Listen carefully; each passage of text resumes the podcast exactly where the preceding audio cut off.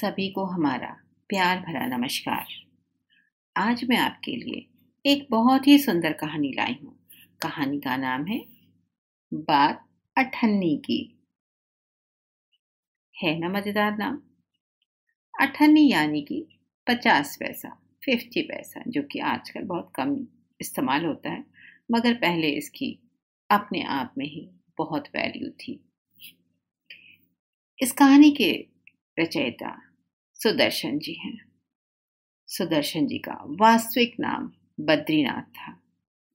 आपका जन्म सियालकोट में अठारह सौ पंचानवे में हुआ था। आपकी कलम गद्य और पद्य दोनों में ही अपनी कला दिखाती थी। आपकी पहली कहानी हार की जीत थी, जो कि उन्नीस सौ बीस में सरस्वती नामक पत्रिका में प्रकाशित हुई थी। आपके अन्य प्रसिद्ध कहानी संग्रहों में पुष्पलता, सुदर्शन, पनघट आदि का अपना विशेष स्थान है। आपने बहुत सारे उपन्यास भी लिखे, उनमें विशेष रूप से परिवर्तन, राजकुमार सागर काफी प्रसिद्ध हुए। आपकी भाषा बहुत ही सहज, स्वाभाविक, प्रभावी और मुहावरेदार है। आपने हमारी हिंदी फिल्मों के लिए भी कई पटकथाएं लिखी और गीत भी लिखे। ये तो है छोटा सा परिचय सुदर्शन जी का, जिन्होंने एक बहुत ही मजेदार कहानी लिखी है बात अठन्नी की। इस कहानी के मुख्य कलाकार, हाँ मुख्य पात्र मैं कहूँगी दो ही हैं। वैसे तो कई पात्र हैं, मगर कहानी इन दो पात्रों के इर्द गिर्द ही घूमती रहती है, इसीलिए मैंने मुख्य रूप से दो ही पात्रों का नाम चुना है। एक है रसीला और दूसरे हैं इंजीनियर बाबू। रसीला जो है एक नौकर है, इंजीनियर बाबू के घर में काम करता है। बहुत ही सीधा साधा सा इंसान है और पूरे दिल से काम करता है, मगर इसे पगार यानी कि तनख्वाह सिर्फ दस रुपये मिलती है। गांव में रसीला के बूढ़े पिता हैं, पत्नी है, एक लड़की और दो लड़के हैं। इन सब का भार रसीला के कंधों पर है। वह सारी तनख्वाह घर भेज देता है, पर घर वालों का गुजारा उसमें भी बड़ी मुश्किल से हो पाता है। उसने इंजीनियर साहब से कई बार कहा और बड़ी मिन्नतें भी की कि उसकी पगार थोड़ी सी बढ़ा दी जाए, मगर इंजीनियर साहब तो इंजीनियर साहब थे, अपने ही तुर्रे में रहते और कहते अगर तुम्हें कोई ज़्यादा देता है तो तुम चले जाओ, मैं तनख्वाह नहीं बढ़ाऊंगा। बेचारा रसीला सोचता, यहाँ इतने सालों से काम कर रहा हूँ, अमीर लोग नौकरों पर विश्वास नहीं करते, पर यहाँ पर इंजीनियर साहब ने कभी भी उस पर कोई संदेह नहीं किया था। यहाँ से जाऊं तो शायद हो सकता है उसे ग्यारह बारह रुपए मिल जाए, पर ऐसा आदर सम्मान नहीं मिलेगा। पहले के लोगों में एक बड़ी खास बात होती थी, उन्हें अपने सम्मान की बड़ी परवाह होती थी। पैसे भले कम मिले मगर सम्मान मिले तो उन्हें सब मंजूर होता था। रसीला भी कुछ ऐसा ही था। रसीला का एक मित्र भी था, उसका नाम था रमज़ान। एक दिन रमज़ान ने रसीला को उदास देखकर पूछ ही लिया, आखिर कारण क्या है, क्या बात है, क्यों इतना उदास हो? रसीला कुछ नहीं बोलता है, छिपाता रहता है। फिर रमज़ान ने कहा, कोई बात नहीं है, तो खाओ मेरी सौगंध, यानी कि मेरी कसम। रसीला ने रमज़ान का हट देखा तो आंखें भर आईं। बोला, घर से खत आया है, बच्चे बीमार हैं और रुपया नहीं है। है ना दुख की बात, दिल भारी हो जाता है। रमज़ान कहता है, मालिक से पेशगी मांग लो। रसीला ने कहा, मांगी तो थी, कहते हैं एक पैसा भी नहीं दूंगा। रमज़ान ने ठंडी सांसें भरी। उसने रसीला को ठहरने का संकेत किया और आप अपनी कोठरी में चला गया। थोड़ी देर के बाद उसने कुछ रुपए रसीले की हथेली पर रख दिए। रसीले के मुंह से एक शब्द भी ना निकला। सोचने लगा, बाबू साहब की मैंने इतनी सेवा की पर दुख में उन्होंने मेरा साथ नहीं दिया। उन्हें मेरे परिवार की कोई परवाह ही नहीं है। रमज़ान को देखो ज़रा, एक गरीब इंसान, साधारण सा नौकर, परंतु आदमी नहीं देवता है। मेरी तकलीफ उसे देखी नहीं गई, मदद करने के लिए तुरंत तैयार हो जाता है। इसे कहते हैं दोस्ती। बिन कहे ही सब कुछ समझ ले और बिन मांगे ही सब कुछ दे दे, दोस्त ऐसा होना चाहिए, है ना सही बात? रसीले के बच्चे स्वस्थ हो गए। उसने रमज़ान का ऋण धीरे धीरे करके चुका दिया। ऋण यानी कि कर्जा जो उसने लोन ले रखा था कुछ पैसों का। केवल आठ आने बाकी रह गए थे। आठ आने यानी कि अठन्नी, फिफ्टी पैसा। पहले के ज़माने में ये पचास पैसे भी बहुत मायने रखते थे। रमज़ान ने कभी भी पैसे नहीं मांगे, फिर भी रसीला उसके सामने आंखें नहीं उठा पाता था। उसे बड़ी शर्म आती थी कि अभी तक वह उसके पैसे नहीं चुका पाया। एक दिन की बात है, बाबू जगत सिंह किसी से कमरे में बात कर रहे थे। जगत सिंह कौन? यानी कि इंजीनियर बाबू, जो कि रसीला के मालिक थे। बस पाँच सौ, इतनी सी रकम देकर आप मेरा अपमान कर रहे हैं। अंदर कोई और बोलता है, हुजूर मान जाइए, आप समझे आपने मेरा काम मुफ्त में कर दिया है। रसीला भी समझदार था, वो समझ गया कि भीतर कुछ रिश्वत की बातें चल रही हैं। रिश्वत यानी कि ब्राइब। पहले भी ये घूस और ब्राइब बहुत होता था भाई। सोचने लगा, रुपया कमाने का कितना आसान तरीका है। मैं सारे दिन मजदूरी करता हूँ, तब महीने भर बाद दस रुपए हाथ आते हैं। वह बाहर आया और रमज़ान को सारी बात सुना दी। रमज़ान बोलता है, बस इतनी सी बात। हमारे शेख साहब, अब ये शेख साहब कौन है? शेख साहब रमज़ान के मालिक, जिनके घर रमज़ान काम करता था। वो कहता है, हमारे शेख साहब उन तो उनके भी गुरु हैं, यानी कि वो तो इनसे भी महान हैं। आज भी एक शिकार फंसा है, हजार से कम ने तय नहीं होगा। भैया, गुनाह का फल मिलेगा या नहीं ये तो भगवान ही जाने, पर ऐसी ही कमाई से कोठियां बनती हैं। और एक हम है कि बस सारे दिन परिश्रम करते हैं, हाथ में कुछ नहीं रहता। रसीला सोचता रहा, मेरे हाथ से सैकड़ों रुपए निकल गए पर धर्म ना बिगड़ा। एक एक आना भी उड़ाता तो काफी रकम जुड़ जाती। रसीले के मन में ख्याल आने लगा कि मैंने इतनी ईमानदारी से काम किया और इंजीनियर साहब ने कभी भी उसकी ईमानदारी की तारीफ नहीं करी।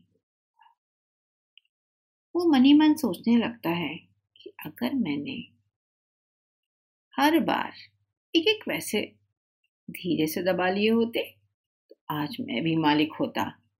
बस मन के विचार हैं, वो ऐसा है नहीं। इतनी ही देर में इंजीनियर साहब ने उसे आवाज़ लगाई, रसीला रसीला। रसोई रसीला दौड़ा दौड़ा जाता है और कहता है, जी सरकार। रसीला, जरा दौड़ करके तो जाना और पाँच रुपए की मिठाई ले आओ।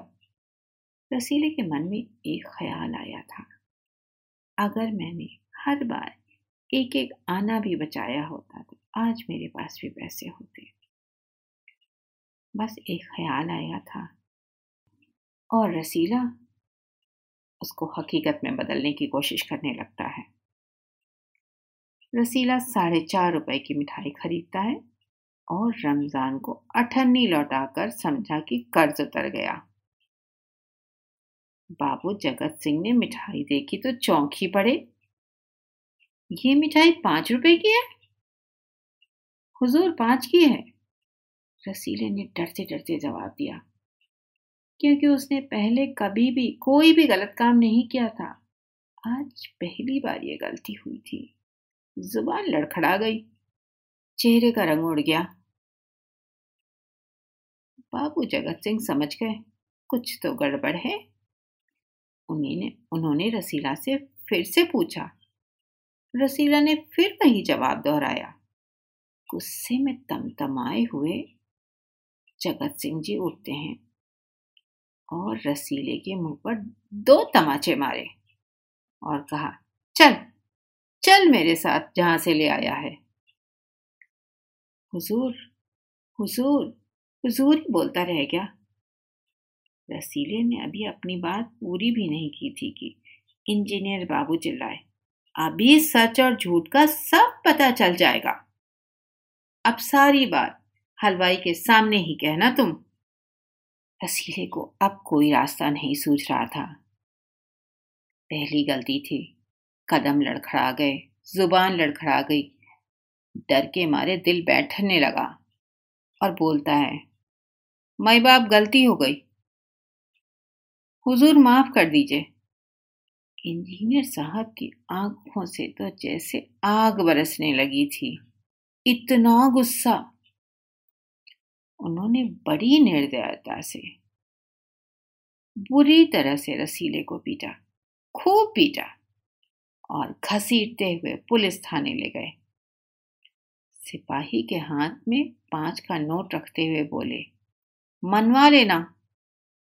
क्या? रसीले का झूठ, लातों के भूत बातों से नहीं मानते। किसी तरह दर्द के मारे कराहते हुए रसीले की रात कटी और डर के मारे आंखों से नींद कोसों दूर थी। चिंता अलग थी। अगर उसे जेल हो गई, उसके घर वालों का क्या होगा? उसके पिता का क्या होगा? उसकी पत्नी का क्या होगा? उसके बच्चों का क्या होगा?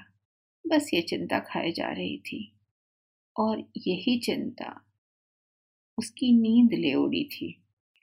किसी तरह सवेरा होता है और दूसरे दिन मुकदमा चलता है। मुकदमा शेख सलीमुद्दीन की कचहरी में पेश होता है। रसीला बहुत डर गया था। रसीले ने तुरंत अपना अपराध स्वीकार कर लिया। उसने कोई बहाना नहीं बनाया। वो चाहता अगर तो कह सकता था कि ये सब साजिश है, मैं नौकरी नहीं करना चाहता, इसलिए हलवाई से मिलकर मुझे फंसा रहे हैं। पर एक और अपराध, हाँ एक और अपराध करने का साहस नहीं था रसीला के पास। उसकी आंखें खुल गई थीं। हाथ जोड़कर बोला, हुजूर मेरा पहला अपराध है, इस बार माफ कर दीजिए, फिर गलती नहीं होगी। शेख साहब न्यायप्रिय आदमी थे, बहुत ही उन्हें न्याय पसंद था। उन्होंने रसीले को छह महीने की सजा सुना दी और रुमाल से मुंह पोंछा। ये वही रुमाल था जिसमें एक दिन पहले किसी ने हजार रुपए बांध कर दिए थे। जी हाँ, ये वही रुमाल था जिसमें बस पिछली रात किसी ने इंजीनियर साहब को हजार रुपए बांध कर दिए थे। फैसला सुनकर रमजान की आंखों में खून उतर आया। सोचने लगा, हमारे नौकर भी तो इंसान ही होते हैं ना। वो भी सोचने लगा, ये दुनिया न्याय नगरी नहीं, अंधेर नगरी है। चोरी पकड़ी गई तो अपराध हो गया। असली अपराधी बड़ी बड़ी कोठियों में बैठकर दोनों हाथों से धन बटोर रहे हैं, उन्हें कोई नहीं पकड़ता। ये कैसा न्याय है? शायद इसीलिए कहते हैं कानून अंधा होता है, वाकई अंधा होता है। रमजान घर पहुंचता है। एक दासी हाँ एक दासी रमजान से पूछती है, रसीले का क्या हुआ? नौकरों में भी काफी एकता होती है और काफी एक दूसरे की परवाह भी होती है। रमजान गुस्से में बोलता है, छह महीने की कैद। अच्छा हुआ, शायद वो इसी के लायक था। रमजान ने गुस्से से कहा, ये इंसाफ नहीं है, अंधेर है अंधेर। सिर्फ एक अठन्नी की तो बात थी, रात के समय। हाँ, रात के समय जब ये बड़े बड़े अमीर लोग बड़ी बड़ी चोरियां करते हैं तब इन्हें कोई नहीं पकड़ता और ये बड़े चैन से नरम गद्दों में मीठी नींद से सोते हैं। अठन्नी का चोर जेल की तंग अंधेरी कोठरी में पछता रहा था। क्या ये न्याय है? आपको क्या लगता है? कभी लगता है शायद यही न्याय है, कभी लगता है ये बहुत बड़ा अन्याय है। हम गलत काम करने के लिए लोगों को प्रोत्साहित भी करते हैं। क्यों भला? क्योंकि हम दूसरों के दर्द से दर्दसार नहीं होते, हम उनकी तकलीफ को अपनी तकलीफ नहीं समझते। तो है ना सोचने वाली बात। शायद इसीलिए बराबरी का ज़माना आ गया है। आज हमारे घरों में नौकर नहीं होते, घर के सदस्य होते हैं। मगर हाँ, ये नौकर हमारे घर के सदस्य कब और कैसे बन गए? क्योंकि हमने अपने घर के सदस्यों को छोड़ दिया। थोड़ा ध्यान रखिएगा, अपनी आने वाली जिंदगियों को सुधार लीजिएगा। उम्मीद है आपको कहानी पसंद आई होगी।